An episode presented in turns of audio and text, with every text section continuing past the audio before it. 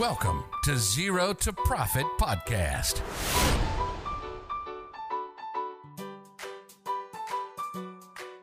สวัสดีครับ ขอต้อนรับทุกคนเข้าสู่ Zero to Profit Podcast ครับ Podcast ที่ว่าด้วยเรื่องของบัญชีภาษีที่เกี่ยวข้องกับธุรกิจนะครับสำหรับซีซั่นนี้คือซีซั่นที่ 1 ครับ เราว่ากันด้วยเรื่องของมือใหม่จัดตั้งบริษัท ตั้งบริษัทต้องรู้อะไร มีอะไรต้องรู้บ้างนะครับ อยู่กับผมครับ พี่หนอมแท็กสบักหนอมครับ แล้วก็น้องนุช Zero to Profit ครับผม สวัสดีค่ะ พี่หนอมนุชเองนะคะเย่จาก Zero to Profit ค่ะ ใน EP นี้เนี่ยเป็น EP ที่ 5 แล้วนะคะ แล้วก็จ้ะ EP นี้เนี่ยเราจะมาพูดคุยกันเกี่ยวกับเรื่องว่าทำไมเปิดบริษัทแล้วต้องจดแวดค่ะ อืมอันนี้เราเริ่มแบบนี้ก่อนละกันครับนุชลองลองย้อนกลับก่อน คือหลายตอนที่ผ่านมาเนี่ยอืมเราก็พูดถึงเรื่องการจดจดบริษัท การจดทะเบียนพาณิชย์เนาะทีนี้เรามาค่ะเทียบกันให้ดูแบบไวๆสามตัวว่า จดทะเบียนพาณิชย์ จดบริษัทจดแวดเนี่ย มันต่างกันยังไงครับค่ะทั้งสามตัวนี้ค่ะคือมันมีความแตกต่างกันชัดเจนเลยนะคะ ก็คือว่าเริ่มเริ่มกันตัวแรกก่อนละกันเนาะตัวแรกอะการจดทะเบียนพาณิชย์ก็คือเป็นการไปบอกอ่ากับทุกคนว่าเรากำลังทำธุรกิจอยู่ ซึ่งธุรกิจเราอะเป็นธุรกิจที่ถูกต้องตามกฎหมาย แล้วก็การจดทะเบียนพาณิชย์อะค่ะ มันไม่ได้จำกัดอยู่ที่ว่าเราจะต้องเป็นบุคคลธรรมดา หรือเป็นนิติบุคคลซึ่งถ้าสมมุติว่าเราเนี่ยจะขายของ ส่วนใหญ่แล้วอะจะต้องจดทะเบียนพาณิชย์โดยไม่สนใจรูปแบบของกิจการนะคะ ถัดมานะคะ เป็นเรื่องของการจดบริษัท การจดบริษัทเนี่ยแตกต่างกับการจดทะเบียนพาณิชย์อย่างชัดเจน เพราะว่าการจดบริษัทเนี่ยเป็นการจดเพื่อขอเป็นนิติบุคคลในรูปแบบหนึ่งอืมก็เสมือนหนึ่งขอทำธุรกิจในรูปแบบนิติบุคคลแล้วกันค่ะ แต่ว่าก็ไม่ได้มีใครบังคับนะคะว่า เราจะต้องจดบริษัทเมื่อทำธุรกิจ เพราะว่าบางครั้งเนี่ยเวลาที่เราทำธุรกิจไป เผลอๆแบบมีหุ้นส่วนเข้ามา แล้วอยากทำให้จริงจังขึ้นชัดเจนขึ้น การจดบริษัทก็เป็นอีกทางเลือกหนึ่งค่ะ อะแล้วก็ตัวที่ 3 นะเป็นการจดแวดการจดแวดเนี่ยภาษาไทยเราเรียกว่าจดทะเบียนภาษีมูลค่าเพิ่มนะคะ ซึ่งการจดทะเบียนภาษีมูลค่าเพิ่มเนี่ยเป็นกฎหมายภาษีอีกตัวหนึ่งเนาะที่เจ้าของกิจการเนี่ยจะต้องรู้บางกิจการอาจจะต้องจดแวดบางกิจการอาจจะไม่ต้องจดแวดมันก็มีเงื่อนไขของการจดทะเบียนภาษีมูลค่าเพิ่มของมันค่ะ อ่าโอเค นี่ 3 ตัวนะรีแคปสำหรับคุณผู้ชมคุณผู้ฟังที่อืมเพิ่งมาฟังนะครับ หรือหรือแบบฟังตอนอื่นแล้วทวนกันอีกทีหนึ่งก็คือ อันดับแรกเมื่อกี้ทะเบียนพาณิชย์เนี่ยบุคคลหรือบริษัทก็จดได้ทั้งคู่ถูกปะใช่อันนี้เอาแบบง่ายๆก่อนอ่าเป็นการจดเพื่อยืนยันการทำธุรกิจเฉยอืมๆอันที่ใช่สองค่ะคือจดบริษัท จดบริษัทเนี่ยมันคือการเปลี่ยนรูปแบบจากการที่บางคนเขาทำเป็นบุคคลอยู่ แล้วอยากจะไปเป็นบริษัทเนาะอันเนี้ยก็เปลี่ยนจะเป็นจะเป็นการบุคคล กระกระโดดเอ่อการกระโดดข้ามใช่สเตจเฉยๆก็คือเปลี่ยนจากบุคคลเป็นบริษัทถ้าแล้วจะมีใช่หุ้นส่วนมีอะไรก็ว่ากันไป อันสุดท้ายใช่คือแวดแวดเนี่ยเป็นเรื่องภาษีนะครับภาษีก็คือเป็นเรื่องตามที่กฎหมายเขากำหนด ซึ่งเดี๋ยวเราจะมาเจาะลึกกันตอนนี้ แต่ว่าเช็คนิดนึงแล้วบอกนิดนึงก่อนนุชว่าไอ้แวดเนี่ยค่ะบุคคลก็ต้องจดปะบริษัทก็ต้องจดถูกปะใช่ถ้าเข้าเงื่อนไขของการจดแวดอะค่ะอ่าไม่ว่าจะเป็นบุคคลหรือเป็นบริษัทก็ต้องจดแวดแน่นอนค่ะอ่า งั้นงั้นแปลว่าสมมุติพี่ทำธุรกิจเป็นรูปบุคคล อันนี้สรุปอืมแบบก่อนจะเราเข้าเรื่องแวดนะฮะค่ะถ้าพี่ทำธุรกิจเป็นรูปบุคคลแปลว่าพี่มีโอกาสต้องจดหนึ่งคือทะเบียนพาณิชย์ แล้วก็ใช่มีโอกาสจดแวดด้วย อันนี้คือสองถูกต้องอันที่พี่ได้จด แต่ถ้าใช่พี่ค่ะจะทำธุรกิจเป็นบริษัทหรือนิติบุคคลอะพี่ต้องทำคืออันดับแรกพี่ต้องไปจดบริษัทก่อน แล้วแปลว่าพี่ก็ต้องมีโอกาสจะต้องจดทะเบียนพาณิชย์ของบริษัท ถูกต้องอ่าแล้วก็อาจจะต้องจดแวดของบริษัทด้วยถูกต้อเนาะงอันนี้เป็น ภาพให้เห็นเฉยๆว่ามันมีความต่างอะไรกันแบบไหนนะครับอะทีนี้เรามาลงรายละเอียดใช่ค่ะเรื่องของแวดฮะแวดคืออะไรอะมาแชร์กันแวดคืออะไรแล้วมันเกี่ยวข้องกับการทำธุรกิจหรือจดบริษัทยังไงบ้างครับ ค่ะอขอแชร์กันง่าย ๆ อย่างนี้ก่อนละกันเนาะแวดก็คือภาษีมูลค่าเพิ่มนะคะ ซึ่งภาษีมูลค่าเพิ่มเนี่ยเป็นภาษีอากรชนิดหนึ่งเนาะที่อ่เราเรียกถูกเรียกเก็บนะคะ กรณีที่เราบริโภคหรือซื้อสินค้าอะไรประมาณนี้นะคะสังเกตง่ายๆ ลองนึกภาพตามนะคะ ถ้าวันนี้เรากักตัวอยู่บ้านแล้วเราหิวขนม อยากจะลงไปซื้อของที่ร้านสะดวกซื้อนะคะพอลงไปซื้อของที่ร้านสะดวกซื้อเนี่ยจ่ายเงินไป 107 บาท ซื้อไอติมมาสองแท่งนะคะโอ้ไอติมอืมพรีเมียมมากแพงเหมือนกันแพงอะแพงสองแท่งแพงอะอะทีนี้ครับอ่าใน 107 บาทอะค่ะก็ถ้าเราสังเกตดูสลิปดีๆ ที่ได้ร้านจากร้านสะดวกซื้อนะคะ มันก็จะมีมูลค่าของขนมเราอะอยู่ที่ 100 บาท และอีกอืม7บาทอะไม่ใช่มูลค่าขนมเป็นภาษีมูลค่าเพิ่มที่เราถูกเรียกเก็บ 7 บาท รวมเป็น 107 บาทที่เราจ่ายไปนะคะ ซึ่งอันเนี้ยค่ะก็คือข้อสังเกตง่ายๆ เกี่ยวกับการจ่ายแวต ในฐานะที่เราเป็นผู้บริโภคนะคะ ทีนี้เนี่ยมันมีความเกี่ยวข้องยังไงกับบริษัทบ้างก็คือว่าถ้าสมมติว่านุชเนี่ยทำบริษัทแล้วบริษัทนุชเนี่ยเข้าเกณฑ์ที่จะต้องจดแวตนุชไปจดแวตเสร็จปุ๊บเนี่ยนุชมีหน้าที่ที่จะต้องเรียกเก็บ 7%จากลูกค้า ซึ่งการเรียกเก็บ 7%จากลูกค้าจาก 100 บาท มันก็กลายเป็น 107 บาทถูกไหมแต่ 7 บาทเนี้ยไม่ใช่รายได้ของนุช เอาเก็บเข้ากระเป๋าไม่ได้ คือหน้าที่ของนุชก็คือเอา 7 บาทจากลูกค้ามา แล้วก็ตอนสิ้นเดือนอะก็เอาไปนำส่งกับสัมภากรตามกฎหมายนะคะ อันนี้เป็นหน้าที่ของบริษัทที่จดแวตครับผมอ่าถ้าแปลว่าทำธุรกิจถ้าคุณจดแวตคุณมีหน้าที่ต้องพูดง่ายๆก็คือ คุณต้องบวกเข้าไปเจ็ดเปอร์เซ็นของราคาของคุณอะเพราะว่าตรงนี้มันไม่ใช่ของที่อ่ามันไม่ใช่รายได้คุณแล้วนะ มันเป็นสิ่งที่คุณต้องไปเก็บ อ่าใช่การเก็บเนี่ยก็คือต้องไปผักให้กับคนที่มาซื้อของคุณอีกทีหนึ่งแทนแทนที่ลูกค้าจะซื้อร้อยหนึ่งเมื่อกี้ก็เลยต้องไปจ่ายร้อยเจ็ดไอ้เจ็ดบาทที่ได้มาก็ไม่ใช่รายได้เรา เรามีหน้าที่ไปส่งสัมภาระเฉยอันนี้คือเบสิกของภาษีมูลค่าเพิ่มแบบไวๆนะครับ แต่ว่าจริงๆมันก็มีรายละเอียดมากกว่านั้นนะ แต่ว่าให้เห็นภาพก่อนว่าคนที่จดแวดมันต้องมีอารมณ์ประมาณนี้ แต่ว่าเดี๋ยวเราค่อยๆไปกันต่อ เมื่อกี้เราพูดไปนิดนึงบอกว่าเอ้ยเป็นบุคคลเป็นบริษัทก็ต้องจดแวด แปลว่ากฎหมายไม่ได้สนใจถูกไหมนุชว่าเราจะเป็นบุคคลหรือบริษัท แล้วสิ่งที่เขาสนใจคืออะไรฮะการจดแวดนะ คือกฎหมายไม่ได้สนใจว่าเราทำธุรกิจในรูปแบบบุคคลหรือแบบนิติบุคคลแล้วกันเนาะสิ่งที่กฎหมายสนใจก็คือรายได้ ว่ารายได้ของเราอะ เป็นรายได้ประเภทไหน แล้วเรามีรายได้เท่าไหร่อันแรกก็คือประเภทของรายได้นะคะ ก็คือเขาก็จะมีกำหนดว่า รายได้อะไรบ้างที่จะต้องจดแวตแล้วก็รายได้อะไรบ้างที่ได้รับการยกเว้น ไม่ต้องจดแวตยกตัวอย่างรายได้ที่ยกเว้นไม่ต้องจดแวตเช่น ถ้าเราทำธุรกิจเหมือนแบบขายพืชผลทางการเกษตร ขายสัตว์ ขายอาหารสัตว์ทำห้องสมุดอะไรพวกนี้ไม่ต้องจดแวตแต่ถ้าเกิดนอกเหนือจากนี้จะต้องจดแวตนะคะ แล้วก็อีกเงื่อนไขหนึ่งก็คือรายได้เนี่ยจะต้องเกิน 1.8 ล้านบาทนะก็จะเข้าเงื่อนไข ของการจดแวต1.8 ล้านบาทเนี่ยดูที่รายได้ประจำปีนะคะ อืมครับก็จะมีสองเงื่อนไขใช่เพื่อให้เพื่อให้เคลียร์นิดนึงก่อนว่าว่าว่าเป็นยังไงย้ำของที่นุชบอกเมื่อกี้สมมุติว่าเราสงสัยว่าเราต้องจดแวดหรือเปล่านะครับ ใครที่ฟังไม่ว่าจะเป็นบุคคลหรือบริษัท อันเนี้ยอันดับแรกคือดูก่อนว่ารายได้ที่คุณได้เนี่ยมันยกเว้นหรือเปล่าเนาะ ยกเว้นแวดหรือเปล่าหรือยกเว้นแวดหรือเปล่านะก็คือดูก่อนเลยว่า มันอยู่ในเกณฑ์ที่กฎหมายกำหนดหรือเปล่าว่าเขาให้ยกเว้น อันเนี้ยแต่ถ้าบอกแบบไวๆสำหรับผู้ประกอบการมือใหม่ แนะนำนิดนึงฮะก็คือ ไม่ค่อยยกเว้นครับ ส่วนใหญ่ส่วนใหญ่เสียหมดส่วนใหญ่ ส่วนใหญ่ส่วนใหญ่ถามมาสักเก้าสิบคนเนี่ยเออถามมาสักร้อยคนเนี่ยเก้าสิบห้าคนเลยบอกเลยว่าแวดหมดน้อยมากก็อย่างที่บางกีบอกครับ ก็จะมีแบบบางเรื่องเช่นขายอาหารสดแบบพวกแบบเกษตรแบบพืชผักพืชผักสัตว์ไม่แปรรูปอะไรเงี้ยมันจะมีแบบบางอย่างเท่านั้นที่ยกเว้น แต่ว่าเกณฑ์หนึ่งที่เมื่อกี้นุชบอกแล้วอยากให้ทุกคนทำความเข้าใจคือคำว่ารายได้ต้องเกินล้านแปดด้วย เพราะว่าหลักเกณฑ์มันเป็นแบบนี้ครับ คือถ้าเกิดคนที่อยู่ในกิจการต้องเสียแวตแต่รายได้คุณยังไม่เกินล้านแปดเนี่ย คุณก็ยังไม่ต้องจดก็ได้เนาะอันนี้เน้นย้ำอีกทีหนึ่งไอ้ตรงเนี้ยสำคัญตรงนึงครับนุชพี่บอกเลยว่าคนเข้าใจผิดเยอะมากก็คือว่าคำว่ารายได้เนี่ย ไม่ใช่กำไรนะ เน้นหน่อย ฝากเน้นหน่อย ฝากเน้นหน่อย รายได้กับกำไรต่างกันยังไงฮะ ขออนุญาตให้แถมนิดนึง โอเค คือรายได้อะก็จะเป็นเหมือนแบบสิ่งที่เราได้รับจากลูกค้าแล้วกันเนาะ เวลาที่เราขายของเนาะ ซึ่งรายได้ตัวเนี้ยยังไม่ไม่ไม่หักลบกับต้นทุนแล้วก็ค่าใช้จ่ายของเรานะคะ ซึ่ง มันก็ก็เลยพอยังไม่หักลบกับต้นทุนและค่าใช้จ่ายอะมันก็จะไม่เท่ากับกำไรแล้ว เพราะว่ากำไรคือรายได้หักต้นทุนหักค่าใช้จ่ายเป็นกำไรถูกปะปกติแล้วอะธุรกิจทั่วไปรายได้มันจะมากกว่ากำไรอยู่แล้วเนาะถูกปะแล้วคนมักคิดเข้าข้างตัวเองว่าหุยรายได้ฉันถึงล้านแปดแต่กำไรฉันยังไม่ถึงล้านแปดอะฉันก็ไม่ต้องไปจดแวดแน่นอนเลย อันนี้เป็นการคิดเข้าข้างตัวเอง จริง ๆ แล้วเขาดูที่รายได้เขาไม่ได้ดูที่กำไรพี่ใช่คือยังไม่หักอะไรเลยนะครับ เน้นนะ คือคือมันจะชอบมีคำถามว่ารายได้ที่ว่าคือรายได้หลังหักค่าใช้จ่ายหรือเปล่า อันเนี้ยถ้าถามอย่างเงี้ยไอ้คำว่ารายได้หลังหักค่าใช้จ่ายคือกำไร คือกำไรนึกออกนะคือกำไรนะครับ คือสิ่งสำคัญคือคำว่ารายได้ในในทางกฎหมายแล้วกันรายได้คือยังไม่หักอะไรเลยง่ายๆนะฮะอันนี้ฝากไว้อะอันนี้คือเรื่องของรายได้ร้านแปดเมื่อกี้เราเราผ่านแล้ว เกณฑ์มันเป็นแบบนี้ไม่ได้ดูว่าเป็นบุคคลนิติบุคคลเนาะทั้งคู่มีสิทธิ์จดแวดถ้าเป็นรายได้ที่เข้าเงื่อนไขแล้วก็เกินล้านแปด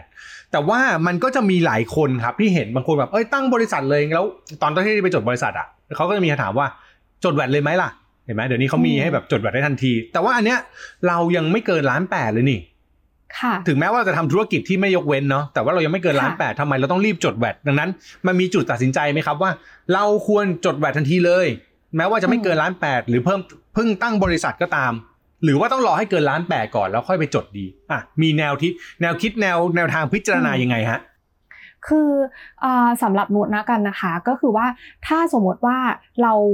มีรายได้แต่ยังไม่ถึงล้านแปดอะมันไม่มีใครมาบังคับหรอกว่าเราจะต้องไปจดแวดแต่ถ้าสมมติว่าอ่าจะตัดสินใจยังไง ว่าควรจะจดแวดดีไหมเรามาดูตรงนี้ว่าเรามีค่าใช้จ่ายในกิจการอะไรบ้าง แล้วค่าใช้จ่ายอืมเหล่านี้ที่เกิดขึ้นอะเราอยากจะใช้สิทธิ์ภาษีซื้อหรือเปล่าขอเครดิตภาษีซื้อหรือเปล่านะเอาคำว่าละภาษีซื้อมาละอะมาละ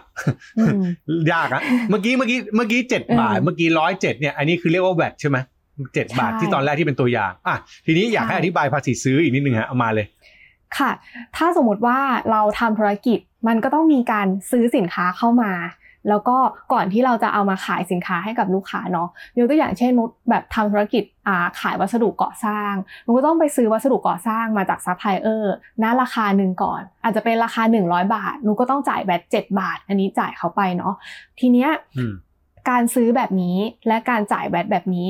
จัดเป็นภาษีซื้อของกิจการก็คือ7บาทอืมอ๋อที่ต้องจ่ายเข้าคือไปภาษีซื้อคือเกิดจากตอนที่เราไปซื้อของจากคนที่มีใช่แวดใช้คำนี้แล้วกันนะอ่าถูโอกเคต้องต่ออะต่อใช่ครับทีนี้เนี่ยคำถามว่าเฮ้ยเราควรจะจดแวดไหมแล้วอยากจะใช้เครดิตภาษีซื้อไหมก็คือว่าถ้าสมมุติว่าก่อนตอนที่เราไปซื้อสินค้ามา มันมีแวดแล้วถ้าเรายังไม่จดแวดอะมันจะใช้เครดิตภาษีซื้อเอาไปหักกบกับภาษีขายไม่ได้ อะแล้วก็อ่าอ่าทีนี้ถ้าเกิดเราอยากใช้สิทธิ์เอาภาษีซื้อไปหักกบกับภาษีขายอะค่ะ ก็จะต้องจดแวดเสียก่อนอืมอ๋ออ่าแปลว่าเมื่อกี้ซื้อมาร้อยเจ็ดถ้าคุณยังไม่จดแวดเนี่ยเจ็ดบาทคุณเนี่ยใช้ไม่ได้ถูกปะไม่ใช่ไม่สามารถใช่ใช้สิทธิ์ภาษีซื้อได้ ก็จะกลายเป็นว่าใช่คุณมีต้นทุนเท่ากับต้นทุนร้อยเจ็ดร้อยเจ็ดใช่ถูกต้องอ่าค่ะโอเค ถ้าอืมจะใช้ต้องไปจดแวดก่อน จดให้เรียบร้อยก่อน เนาะถูกต้องใช่อะแต่ต่อบางธุรกิจอย่างเช่นธุรกิจบริการ ส่วนใหญ่อะเราจะอืมไปจ้างคนมาทำงานอะไรอย่างเงี้ย ซึ่งคนเหล่านั้นอะไม่ได้จดแวดแน่นอน อันเนี้ยก็กลายเป็นว่าเฮ้ยจริง ๆ เราก็อาจจะต้องไม่ต้องรีบไปจดแวดก็ได้ตั้งแต่เนิ่นๆนะคะ ไว้รอมีรายได้ถึงเกณฑ์เมื่อไหร่ค่อยไปจดแวดก็ยังไม่เสียหาย อันนี้เป็นเรื่องที่ฝากไว้ให้คิดใช่ก็สำคัญตรงที่ว่าจะใช้ภาษีซื้อเมื่อกี้หรือเปล่า เนาะอืมหลักสำคัญคือถ้าอยากรีบใช้ก็ต้องรีบจด แต่ถ้าใช่ไม่ได้อยากรีบใช้ มองว่าเป็นต้นทุนได้ หรือเป็นงานบริการที่แบบจ้างคนแล้วมันไม่มีเรื่องของแวดมาเกี่ยวข้องมก็ไม่ต้องจดก็ได้ ทีนี้ใช่ค่ะไอ้ฝั่งที่เมื่อกี้เราเรียกว่าภาษีซื้อเนาะขยายความอืมอีกอีกคำหนึ่งแล้วกันนุชคือมันมีเรื่องคำว่าภาษีขายภาด้วยษีขายภาษีซื้อภาษีขาย แล้วก็ส่งสรรพากรอยากให้อธิบายตรงนี้เพิ่มอีกนิดนึงฮะค่ะ ค่ะสำหรับตัวภาษีขายก็คือตอนแรกเราซื้อมาแล้วนะร้อยเจ็ดอันนี้จำเอาไว้ทนไว้ในใจนะคะ พอซื้อมาเสร็จเราก็จะต้องไปขายลูกค้าถูกไหมเพื่อที่จะให้เกิดรายได้นะคะนุชอาจจะแบบขายที่ราคา 300 บาท ขายที่ราคา 300 บาทเนี่ยเราก็มีหน้าที่ที่จะต้องอ่าชาร์จ 7%กับลูกค้าก็คือ 21 บาทอ่า300คูณอ่า7%ก็คือ 21 บาทไอ้21 บาทตรงเนี้ย เป็นภาษีขาย เนื่องจากว่ามันเกิดจากกิจกรรมการขายขึ้นมานั่นแหละ แล้วอืมอ่าภาษีขายกับภาษีซื้อเกี่ยวข้องยังไงกับสัมภากระนะคะ เวลาที่เรานำส่งสัมภากระเนี่ยเราจะต้องหักนำส่งคู่กันก็คือภาษีขายหักด้วยภาษีซื้อ ตอนแรกอะถ้าเกิดเราขายได้อ่าแล้วมีภาษีขาย 21 บาทเนาะแทนที่เราจะส่งแค่ 21 บาท เราส่ง 21ลบ7บาทก็คือเหลือ 14 บาท เงินสดที่เราต้องจ่ายสัมภากระเนี่ยก็คือ 14 บาทอืมเป็นการหักลบกัน อืมครับอ่าพูดง่ายๆก็คือ อันนี้มองในฝั่งกิจการเราเนอะเราไปซื้อของจากค่ะเขามา มันก็ถ้ามีแวดเราจะเรียกว่าภาษีซื้อ เวลาค่ะเราขายของให้ใคร ถ้ามีเราถ้าเราเราต้องจดแวดก่อนนะ อันนี้ย้ำก่อนนะ เมื่อกี้เคสใช่เมื่อกี้คือเราต้องจดแวดก่อน เราถึงจะใช่บวก 7%ได้นะครับถูกก็เป็นต้องภาษีขาย แล้วใช่สิ่งที่เราค่ะต้องทำก็คือทุกเดือนเรามีหน้าที่เอาไอ้ภาษีซื้อภาษีขายเนี่ยมารวมยอด แล้วก็หักกลบกัน ถ้าใช่ค่ะเกิดว่าภาษีขายมากกว่าภาษีซื้ออย่างเคสเมื่อกี้ยี่สิบเอ็ดลบเจ็ดเราก็มีหน้าที่นำส่งส่วนต่างที่มันเพิ่มขึ้นเนี่ยใช่ก็คือ 14 บาทเนี่ยให้กับ14สรรพากรอ่าอืมทีนี้ขยายความนิดนึงครับ ขออนุญาตเพื่อให้เห็นภาพนะครับ ในฝั่งของซัพพลายเออร์คนที่เขาขายเราเนี่ยร้อยหนึ่งร้อยเจ็ดเนี่ยไอ้ร้อยบวกอืมเจ็ดเนี่ย ฝั่งเขาเขาจะเรียกว่าภาษีขายเขานะนึกออกใช่ไหมใช่เขาก็จะมีหน้าที่ส่งสัมภาระสมมุติว่าเขาไม่มีซื้ออะไรมาเลยแล้วกันเขาก็มีหน้าที่อืมส่งไอ้เจ็ดบาทเนี่ยให้สัมภาระ ถูกต้องเนอะค่ะให้ให้เห็นภาพว่าฝั่งนั้นก็จะเรียกว่าภาษีขายหักภาษีซื้อในในหลักการของการจดทะเบียนภาษีมูลค่าเพิ่ม แต่ถ้าเกิดว่าเมื่อกี้บอกว่าเราไม่จดแวดแล้วเราซื้อของมาร้อยเจ็ดอันนี้มันจะเกิดอะไรขึ้นครับนุชสมมติเราต้องขายสามร้อยเราก็บวกค่ะเจ็ดไม่ได้ปะอ่าเราก็บวกเจ็ดไม่ได้สามร้อยบาทก็คือขายสามร้อยบาท ส่วนหนึ่งร้อยเจ็ดบาทที่ซื้อมาหนึ่งร้อยเจ็ดบาทคือต้นทุนของเรา อืมอ่าใช่ก็จะกลายเป็นว่าอันนี้คิดตัวเลขให้ คิดตามนะครับอาจจะยากหน่อยสำหรับคนที่ฟังเป็นพอดแคสต์นะครับ แต่คิดตามก็คือว่า 300 เมื่อกี้มันต้องหักร้อยเจ็ดเนาะดังนั้นกำไรมันก็จะเหลือแค่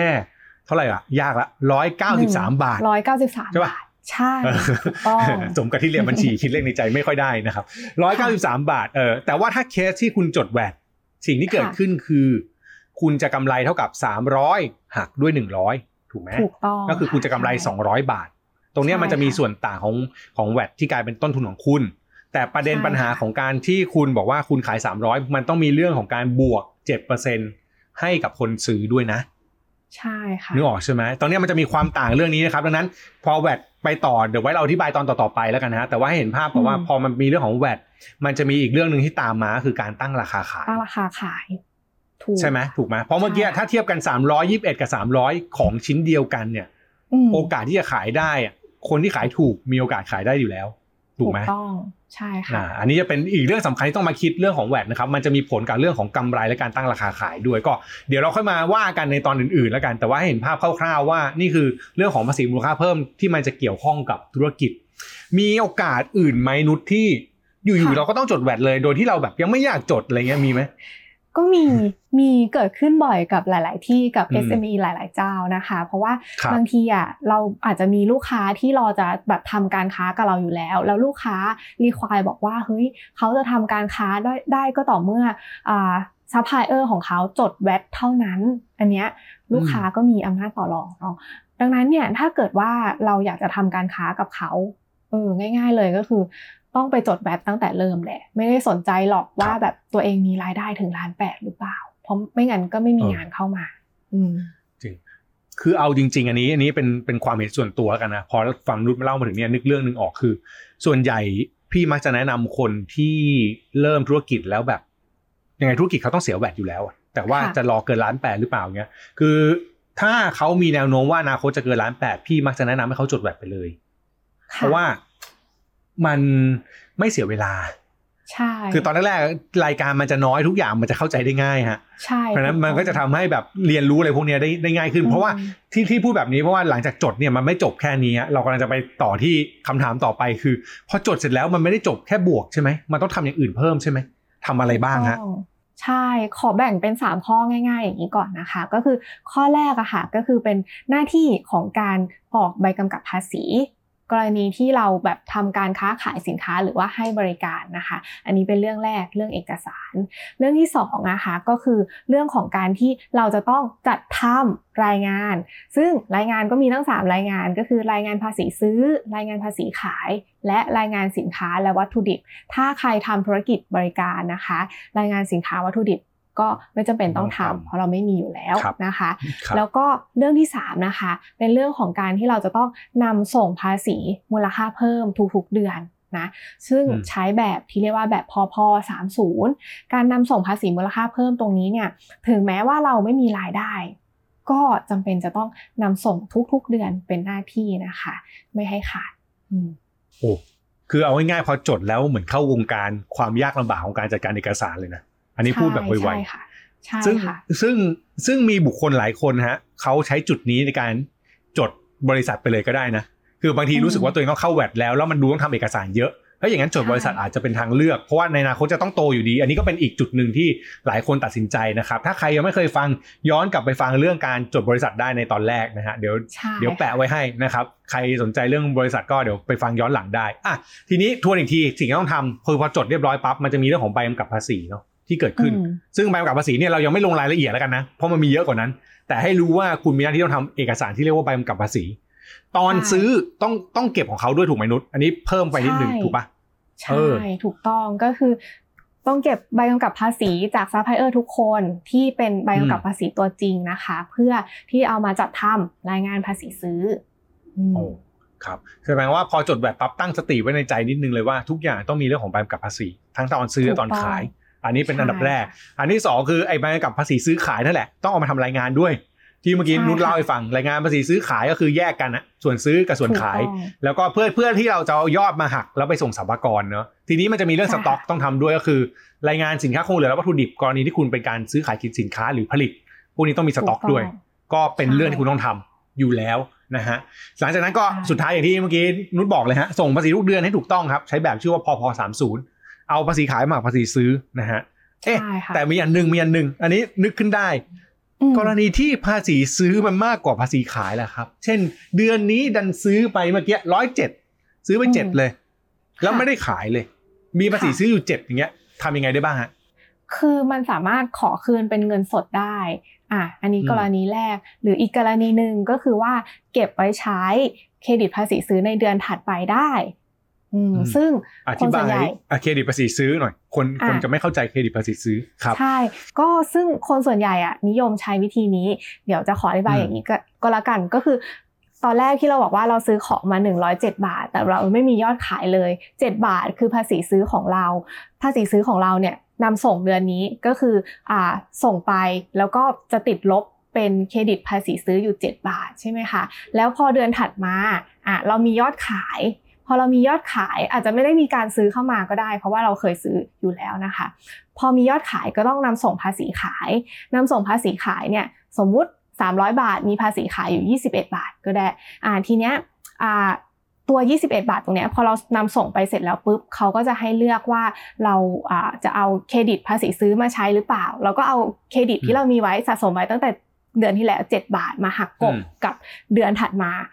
สำหรับภาษีขายหักลบภาษีซื้อ เราก็คือสุดท้ายอะจ่ายเงินก็คือ 14 บาทเป็นส่วนต่างอืมอ่าก็แปลว่าเอาง่ายๆคือยกไปใช้เดือนต่อๆไปได้แหละนะใช่จะยกไปหรือเปล่า ถ้ายก ถ้าเดือนหน้ามีก็ยกต่อไปนะครับ ส่วนใหญ่คนใช่ชอบวิธีนี้ เพราะว่าไม่อยากขอคืน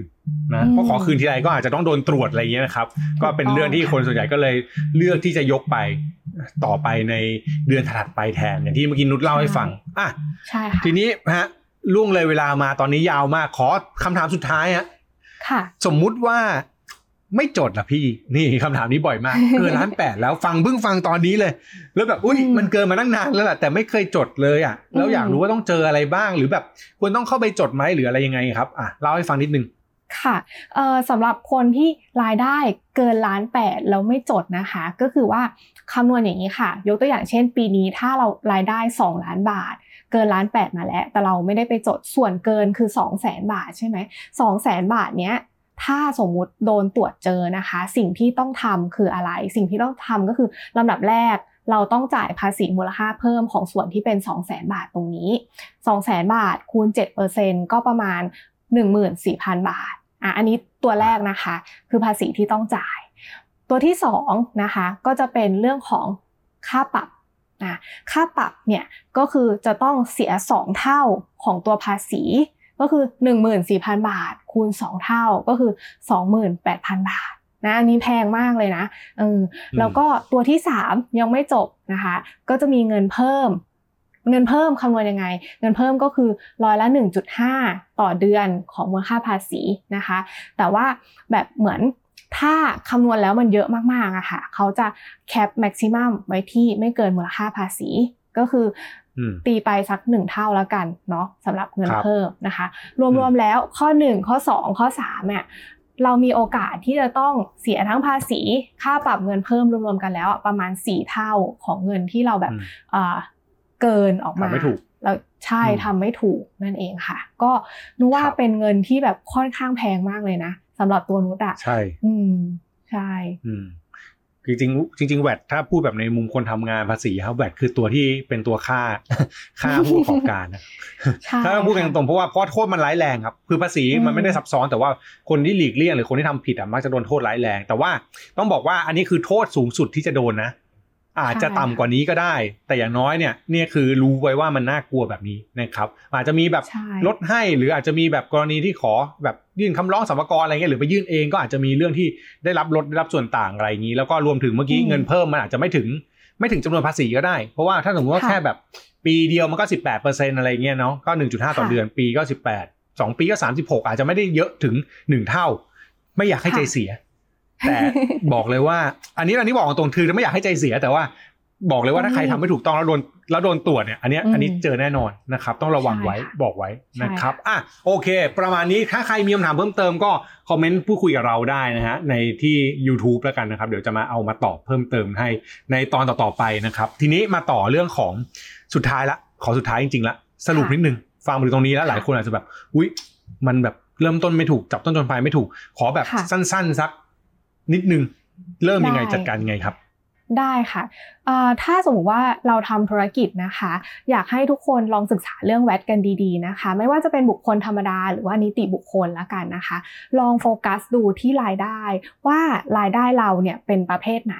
แล้วเป็นรายได้ที่ได้รับยกเว้นไหม ถ้าได้รับยกเว้นก็คือสบายตัวไม่มีปัญหาอะไร แต่ส่วนใหญ่อะมักจะไม่ได้รับยกเว้น พอไม่ได้รับยกเว้นเนี่ยดูนะคะว่ารายได้ต่อปีของเราเนี่ยเกิน 1.8 ล้านหรือเปล่า ถ้าเกิน 1.8 ล้านบาทเนี่ย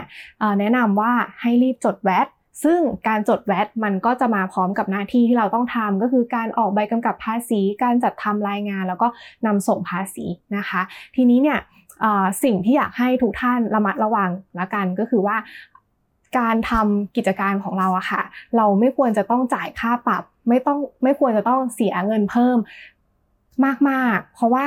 มันถือเป็นต้นทุนอย่างหนึ่งของธุรกิจล้วกันนะคะ ทีนี้เนี่ยลองสังเกตดูกิจการของตัวเองละกันว่าจำเป็นจะต้องจดแวดไหม ถ้าต้องจดแวดให้รีบจดก่อนที่จะมีค่าปรับเงินเพิ่มตัวนี้ เพราะว่าค่าปรับเงินเพิ่มเนี่ยแพงมากเลยค่ะ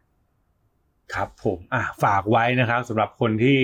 ต้องจดแวดหรือต้องรู้เรื่องแวดนะครับ หวังว่าตอนนี้จะทำให้เข้าใจมากยิ่งขึ้นนะครับ ก็ค่อนข้างยาว แต่ว่าถ้าฟังแล้วงงตรงไหนก็อย่างที่บอก คอมเมนต์คำถามพูดคุยกับเราได้นะครับ ติดตาม Zero to Profit Podcast ได้ตามช่องทางต่อไปนี้นะครับ ถ้าเป็นพอดแคสต์เนี่ยใช้ทุกแอปพอดแคสต์ที่คุณฟังพอดแคสต์ได้เลยนะครับ ไม่ว่าจะเป็น Podbean Spotify หรือว่า Apple Podcast รวมถึงช่องทางอื่นๆด้วยนะครับถ้าอยากดูแบบ วิดีโอนะครับก็สามารถดูได้ที่ YouTube นะครับช่อง TAXBugnoms นะครับ search คำว่า Zero to Profit นะครับมีทำ playlist ไว้ให้แล้วนะครับผมแล้วก็ติดตามเราสองคนได้ทาง fanpage TAXBugnoms แล้วก็ Zero to Profit นะครับผมอะ